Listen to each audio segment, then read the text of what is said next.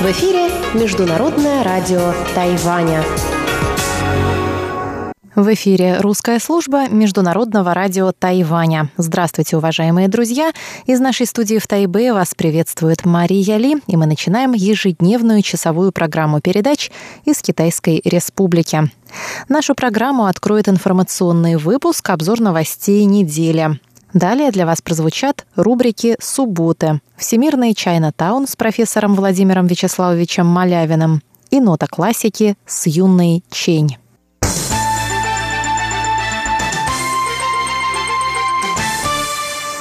Уважаемые друзья, начнем с объявления.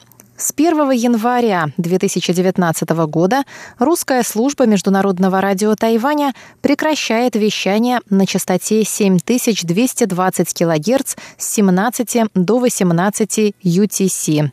Вместо этого мы переходим на частоту 5900 кГц, на которой будем вещать с 17 до 17.30 UTC. На этой частоте наши передачи будет ретранслировать болгарская радиостанция Spaceline. Вещание на частоте 9590 кГц с 14 до 15 UTC, трансляция с передающей станции в Даньшуй, остается без изменений.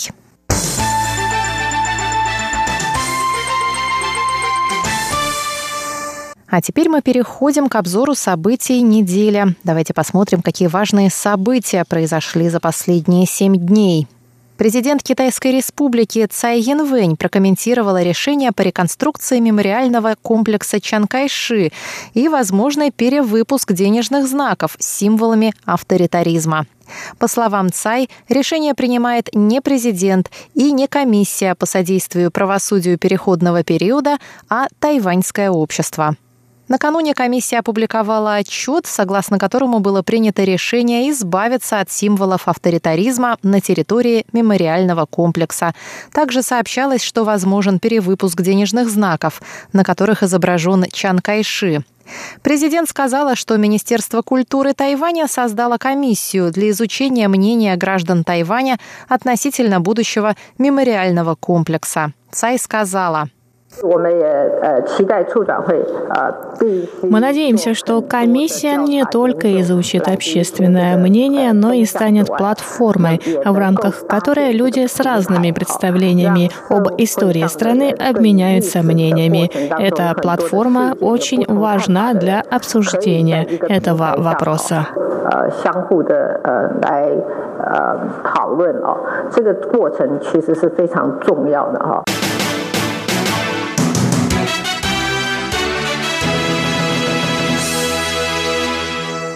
Министр иностранных дел Китайской республики У Джаусе прокомментировал заявление своего ведомства о нежелательности использования названия «Китайский Тайбэй» на международной арене. По мнению министра, власти КНР намеренно используют слово «китайский» «джунго» в названии Тайваня, чтобы принизить его статус. Ранее МИД Тайваня призвал избегать наименований «Китайский Тайбэй» и «Китайский Тайвань» при участии тайваньских команд в международных соревнованиях. По словам тайваньского министра, эти названия могут привести к определенным трудностям. Наша страна называется Китайская республика, поэтому лучше, если наши команды будут участвовать в международных мероприятиях под этим названием. Но если нам необходимо проявить гибкость, можно использовать название Китайская республика Тайвань или Тайвань. Эти названия не принижают статус нашей страны. В Китае часто меняют слово «Чунхуа» на «Джунго», что приводит к сложностям, поэтому мы призываем не использовать название «китайский Тайбэй» в тех случаях, когда это возможно.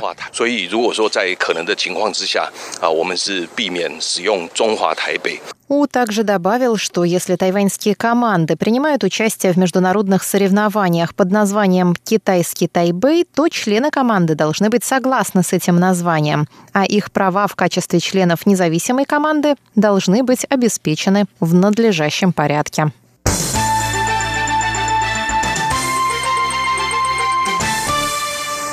Управление по охране окружающей среды провело 18 декабря пресс-конференцию, посвященную итогам 24-й конференции участников рамочной конвенции ООН об изменении климата. Конференция участников конвенции завершилась 15 декабря в Катовице, Польша. Исполняющая обязанности главы тайваньского природоохранного ведомства Цай Хунде и заместитель министра иностранных дел Се Утяо сообщили, что представители Тайваня выступили достойно. Вклад Тайваня в охрану окружающей среды также подтвердил наглядный выезд тайваньской делегации на электромобиле с логотипом «Тайвань поможет в борьбе с изменением климата». Замминистра иностранных дел Тайваня Се Утяо отметил, что Тайвань получил поддержку многих участников рамочной конвенции. 15 стран мира подписали петицию в нашу поддержку, а на площадках конференции 9 союзников выступили со словами поддержки в адрес Тайваня. Они считают, что мы часть команды, которая борется с изменениями климата. Представители стран мира активно принимали участие в 38 двусторонних собраниях. Глава нашего управления участвовал в 20 из них и встретился с высокопоставленными чиновниками из 14 стран-союзниц. Кроме того, он встретился с представителями стран, разделяющих наши ценности – США, Японии и Евросоюза. Он провел успешные встречи с членами парламента этих стран. Цай Хунде, исполняющий обязанности главы Управления по охране окружающей среды Тайваня, подчеркнул в свою очередь, что подписанная в Катовице резолюция расширит действие резолюции Парижской конференции по климату 2015 года. В частности, страны активизируют движение за экологию и каждый год будут жертвовать 100 миллиардов долларов США на поддержку экологических движений в развивающихся странах. Кроме того, в 2023 году участники прошедшей конференции подведут итоги проделанной работе.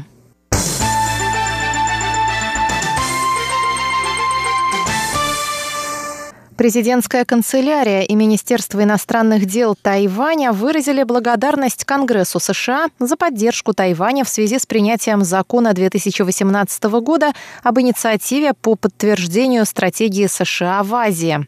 Данный закон подтверждает действие закона об отношениях с Тайванем, принятого в 1979 году после разрыва дипломатических связей между США и Китайской Республикой и шесть заверений безопасности Тайваня, тогда же данных США.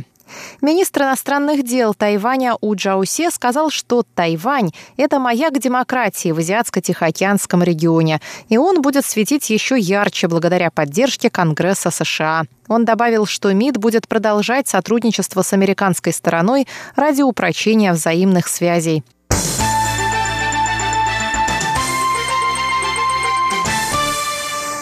Тайбейско-шанхайский форум двух городов открылся в четверг, 20 декабря, в Тайбэе. Обе стороны заявили о необходимости улучшить взаимопонимание ради поддержания мира между двумя берегами Тайваньского пролива. Тайбэй на форуме представлял вице-мэр Дэн Дяди. Он выразил надежду, что сторонам удастся добиться позитивных улучшений путем дружеской конкуренции, основанной на взаимном понимании, уважении и сотрудничестве, несмотря на все различия. Он добавил, что основная задача форума в этом году – это построить прекрасное и гармоничное будущее для следующего поколения по обе стороны пролива, которое будет основано на позитивных обменах между двумя берегами.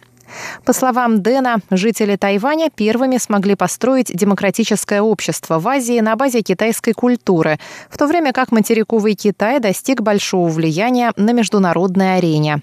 Вице-мэр сказал, что лидеры двух городов должны учитывать достижения обеих сторон в будущем развитии своих отношений. Глава шанхайской делегации, вице-мэр Шанхая Джо Бо, в свою очередь сказал, что форум является важной платформой для обменов между двумя городами. Он добавил, что Шанхай может предоставить много возможностей для жителей Тайваня, что сыграет большую роль в укреплении двусторонних взаимоотношений и совместном продвижении мира. Форум двух городов – это ежегодный форум, проводимый между Тайбэем и Шанхаем с 2010 года.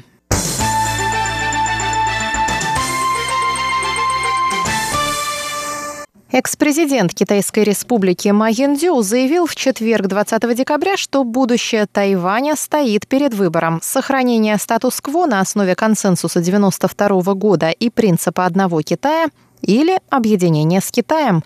По мнению Ма, независимость Тайваня невозможна.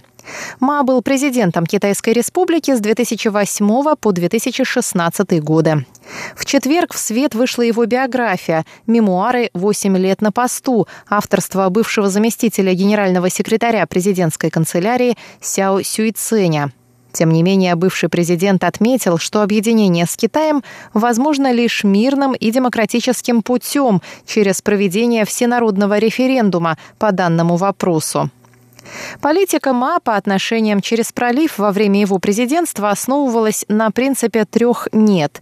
Нет независимости, нет объединению, нет применению силы. Однако в недавнем выступлении ма изменил одно «нет» на «нет исключению возможности объединения с Китаем». В ответ на выступление МА пресс-секретарь президентской канцелярии Хуан Джун Янь сказал, что подобные заявления могут быть неверно истолкованы международным сообществом.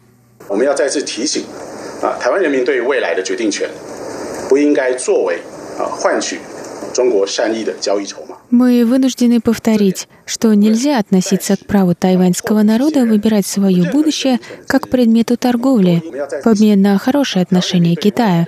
И это позиция, которой должны придерживаться все избранные народом Тайваня политики.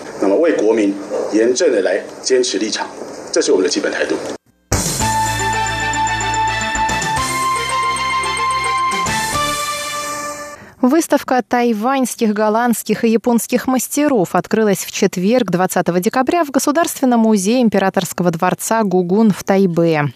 Гости музея смогут при помощи представленных произведений искусства увидеть взаимодействие и торговые обмены между Западом и Востоком в XVII веке.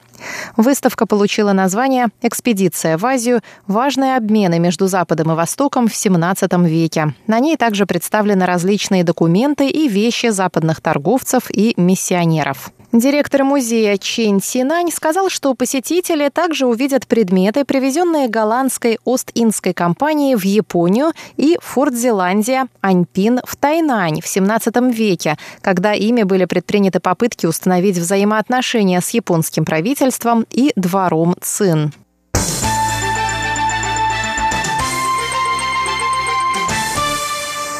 На выставке представлены произведения из коллекции Государственного музея императорского дворца Гугун, Рейксмюсеума в Амстердаме, Музей искусств Уми-море, Музей керамики Осаки, Бюро по делам культуры Тайнаня, главной библиотеки и Института истории искусств Государственного Тайваньского университета. Выставка проходит в главном здании музея Гугун в Тайбе и продлится до 10 марта 2019 года.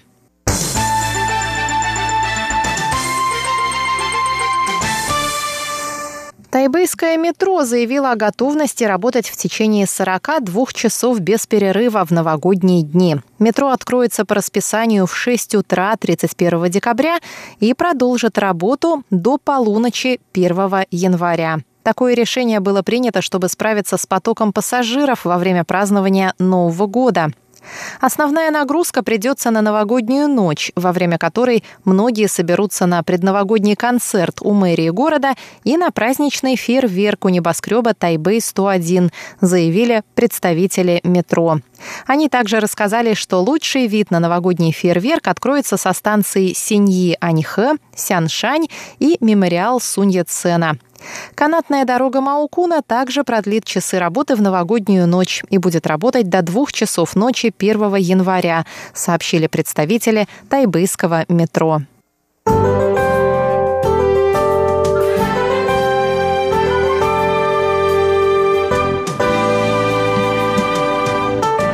О погоде. В воскресенье на севере острова похолодает. Температура воздуха снизится до 15 градусов ночью и поднимется до 22 днем. Погода будет дождливая. В центральной части Тайваня будет облачно с прояснениями от 17 до 28. И на юге в Гаусюне ожидается также ясная погода. Температура воздуха от 18 до 29 градусов. На этом я, Мария Ли, прощаюсь с вами и прошу вас оставаться на волнах русской службы МРТ.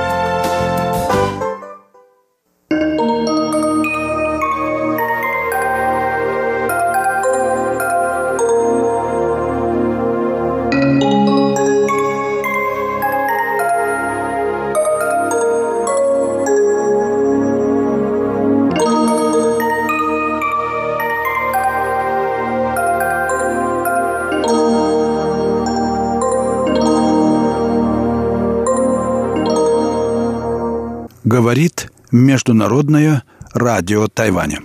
Здравствуйте, дорогие радиослушатели. В эфире передача «Всемирный Чайнатаун». У микрофона, как обычно, Владимир Малявин.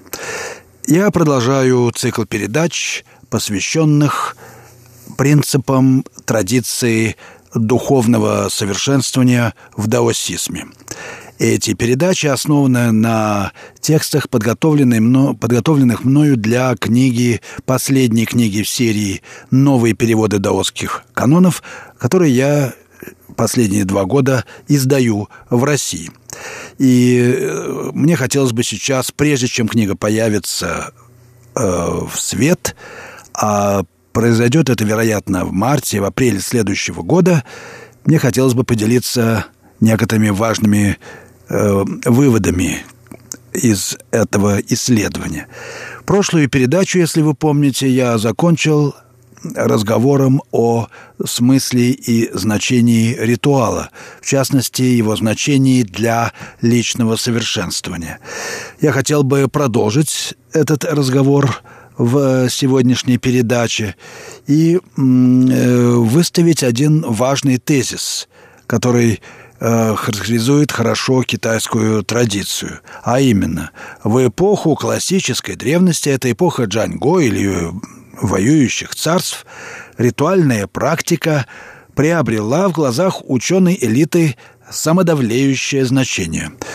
Дисциплина ума и тела, которой требовал ритуал – оправдывала себя в их глазах даже независимо от способности ритуала обеспечивать благоденствие людей или духов. То есть, другими словами, ритуал был лишен его той его функции, которая ему свойственна в архаической религии, и э, переведен в плоскость э, так сказать, этика, этика социологических и космологических э, рассуждений его ценность и важность объяснялись не позицией богов, не требованиями богов в каком бы то ни было смысле, а прежде всего тем, что ритуал нужен самому человеку для того, чтобы этот человек стал воистину человеком, или, как говорили даосы, подлинным человеком. Пусть даже этот человек выглядит как сверхчеловек. В нем почти нет ничего человеческого, ибо он приобщается к небесному пути. Ну, как бы там ни было, здесь важно отметить также и глубокую неопределенность ритуального действия, которая составляет параллель неопределенности знаний, философии перемен.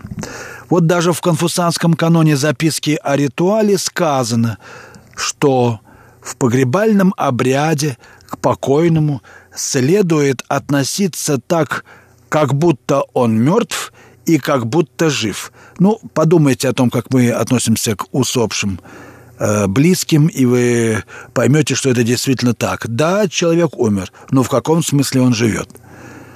И в каком смысле он умер и в каком он живет, крайне трудно определить. Однако формальная неопределенность знания лишь еще сильнее высвечивает внутреннюю выверенность, она же искренность или прямота ритуального действия. Мы должны искренно участвовать в ритуале, и тогда он будет иметь э, действенность. Вот это тоже очень важный момент, на котором стоит вся э, духовная практика китайцев включает даже и такие вещи, как гимнастика тайди-чуань. Нужно быть совершенно чистым и младен... младенчески чистым, обладать сердцем для того, чтобы освоить, если мы серьезно хотим, конечно, это освоить, эм, вот это, это невероятное, невозможное даже, как будто кажется, искусство. И э, мы должны быть доверчивы, как дети в этом смысле. Мы должны доверять учителю и просто строго и честно выполнять его указания.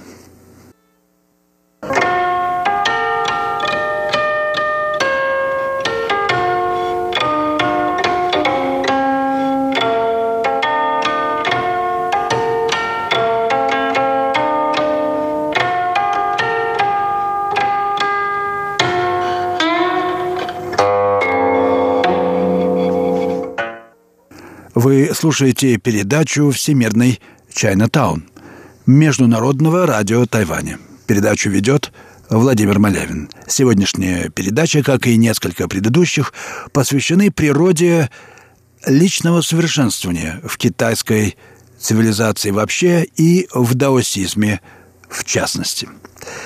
Я продолжаю этот разговор. Если конфуцианцы сосредотачивались на социальных проявлениях жизненных превращений в форме любезности, благоволения, взаимопомощи и так далее, эти проявления создают общее поле человеческого творчества и духовного роста и тем самым прославляют цивилизацию как зеркало человеческой разумности – в данном случае китайцы приравнивали ее к небу, то даосов интересовала сама антология превращения, как подлинная природа телесно-духовной жизни и основа человеческого совершенствования, одновременно телесного и духовного. Это означает, что тело дается мысли и духовному опыту в модусе самосокрытия, одновременно мысли и тело, сознание и тело. Покой и внутренняя сосредоточенность, снимая разрыв между субъектом и объектом, как бы устраняют индивидуальное присутствие, но позволяют жить, как говорили даосы, вместе с небом и землей. Или, можно сказать, во все вместительном месте. Ритуал в даосизме призван собирать живых и их предков, богов и природные стихии, водворяя гармонию в мире. Понятно, что ритуальная совместность по необходимости обозначается атрибутами внеличного или надличного порядка, в обществе прежде всего статусом и декорумом личности. Достаточно вспомнить первостепенное значение лица – и строгой артикуляции эмоциональных состояний в конфуцианстве.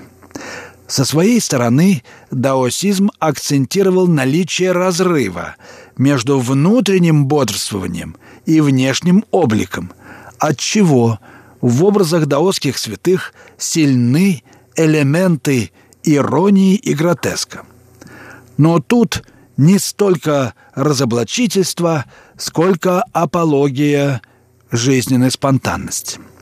Правда ритуала – это чистая действенность, воплощение главной правды человека, его конечности. Это правда недоступна выражению и определению. Она остается чем-то иным по отношению к любому самообразу человека. Ее можно только обозначать, имитировать, и причем к всеобщему удовольствию. Игра в смерть снимает ужас смерти.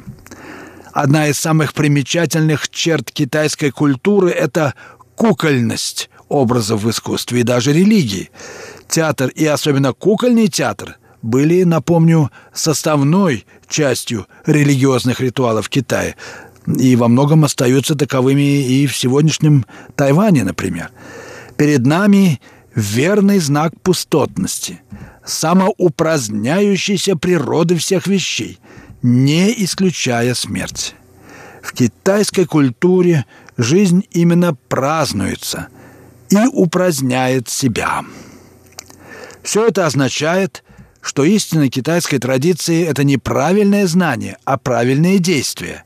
При том, что архетипическое действие, то есть действенность всех действий – равнозначно неделанию, полному покою. Более того, действие даже предваряет знание. Мы сначала рождаемся, вступаем в общение с матерью и другими людьми, а уж потом что-то знаем. Возможно, этим объясняется одна любопытная особенность истории китайской культуры.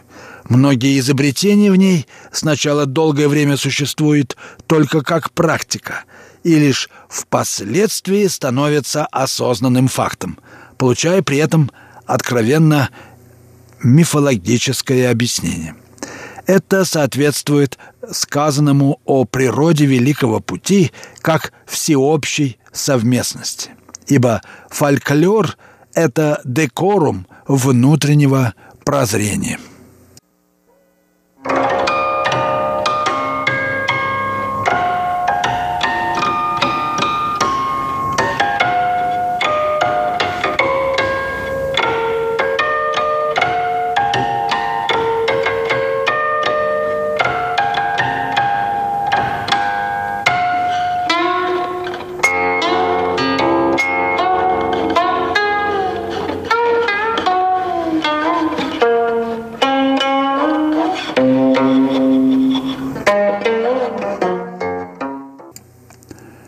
Напоминаю, что вы слушаете Международное радио Тайваня, передачу «Всемирный Чайнатаун».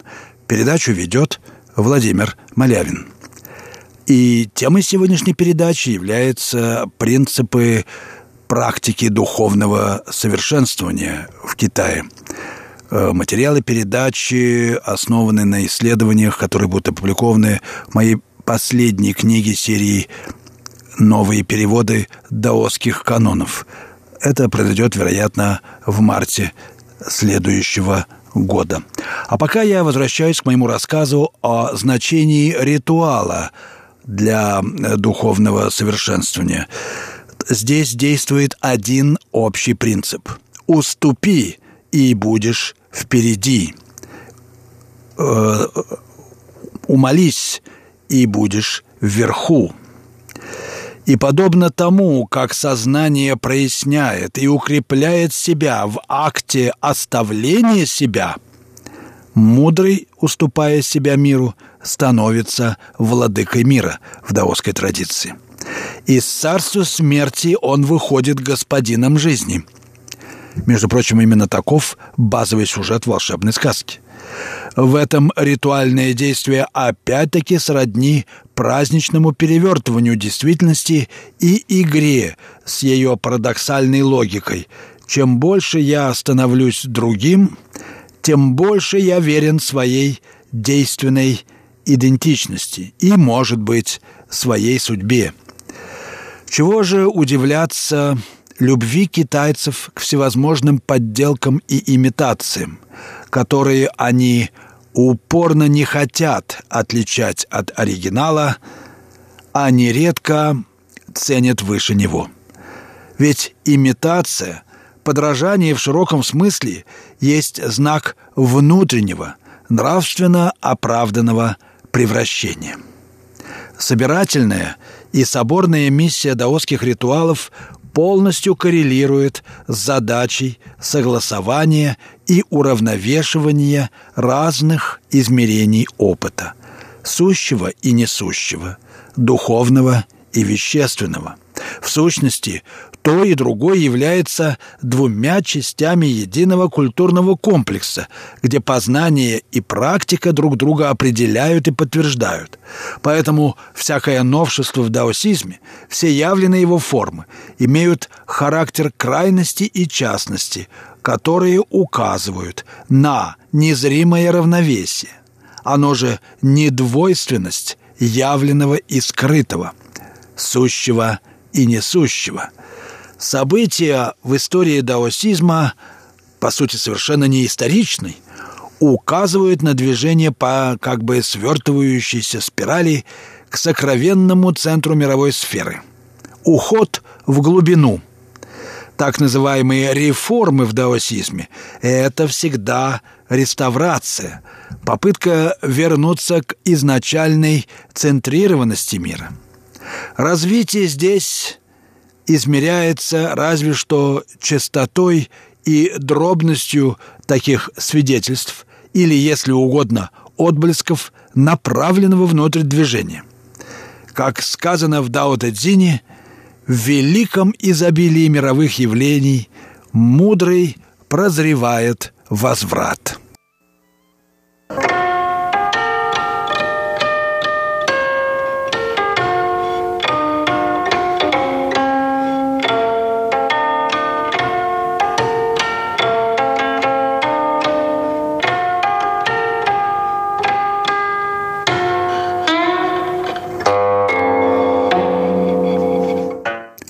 Вы слушаете передачу «Всемирный Чайнатаун» Международного радио Тайваня.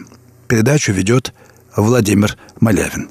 Я продолжаю разговор о принципах практики совершенствования в даосизме. Я в э, сегодняшней передаче и в предыдущих попытался описать вам природу принципа превращения и его последствия для китайской культуры. Давайте посмотрим, как раскрываются вот эти посылки, эти э, фундаментальные принципы китайского миросозерцания в даосской литературе, в даосском учении. И, конечно, мы должны здесь обратиться прежде всего к главным даосским канонам. Э, это Дао Дэ Цзин, который, автором которого можно считать Лао Цзы, и книга замечательного даосского философа Джуанци. В них есть несколько мотивов, которые так или иначе указывают на главную идею даосской традиции. Вечно преемственность пути как мудрого действия равнозначного недействию.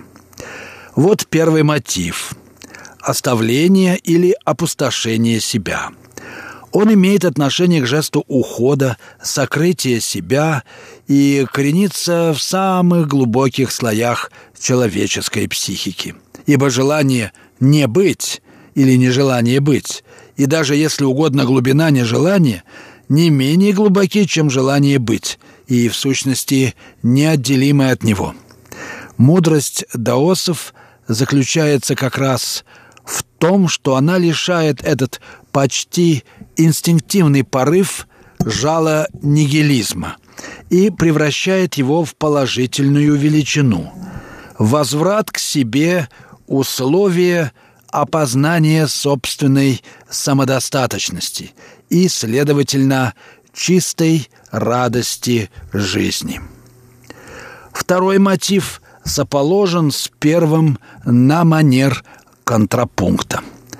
Опустошить себя равнозначно способности открыть себя не просто миру, но несотворенному зиянию бытия, и тем самым вместить в себя мир. Мудрец у Лао все вбирает в себя словно мутный поток, или широкая долина принимает в себя потоки и камни. Его разумение – это разум народа, понятие смутное и неоднозначное, не обязательно совпадающее с явно выраженным людским мнением. С не меньшим основанием можно сказать, что мудро живет коллективным бессознательным. Добавим, что тот, кто открыт не просто миру, но самой открытости бытия, находится в полной безопасности, по той простой причине, что он предваряет предвосхищает и даже, как говорили даосы, привечает. По-китайски это слово «дай» — все сущее. Пустотность и всевместимость мудрого составляют одно антиномическое целое. Поэтому мудрец Лао Цзы хранит единое, оберегая целостность существования. Бережливость – одно из его главных достоинств – Согласно еще более точному определению Лао Цзы, мудрый поддерживает в вещах то, что существует само по себе, и так возводит всякое существование к его родовой полноте. Ну что же, наша передача подошла к концу. Настало время прощаться с вами, дорогие слушатели. Вы слушали передачу «Всемирный Чайна-таун». Ее подготовил Владимир Малявин. Всего вам доброго, дорогие друзья. До следующих встреч в эфире.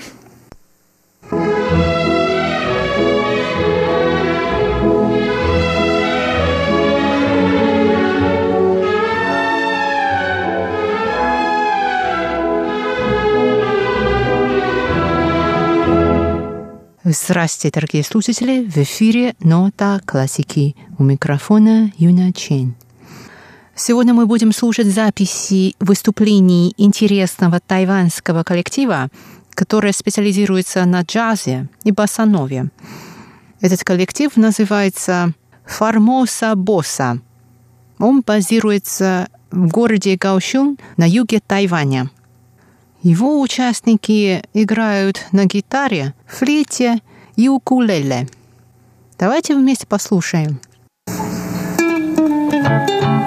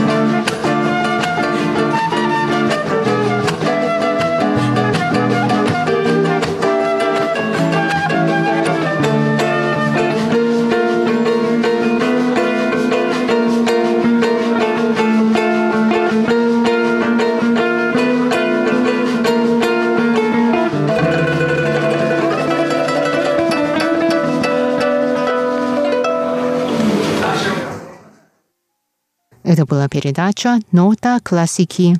До новой встречи в эфире. Всего доброго.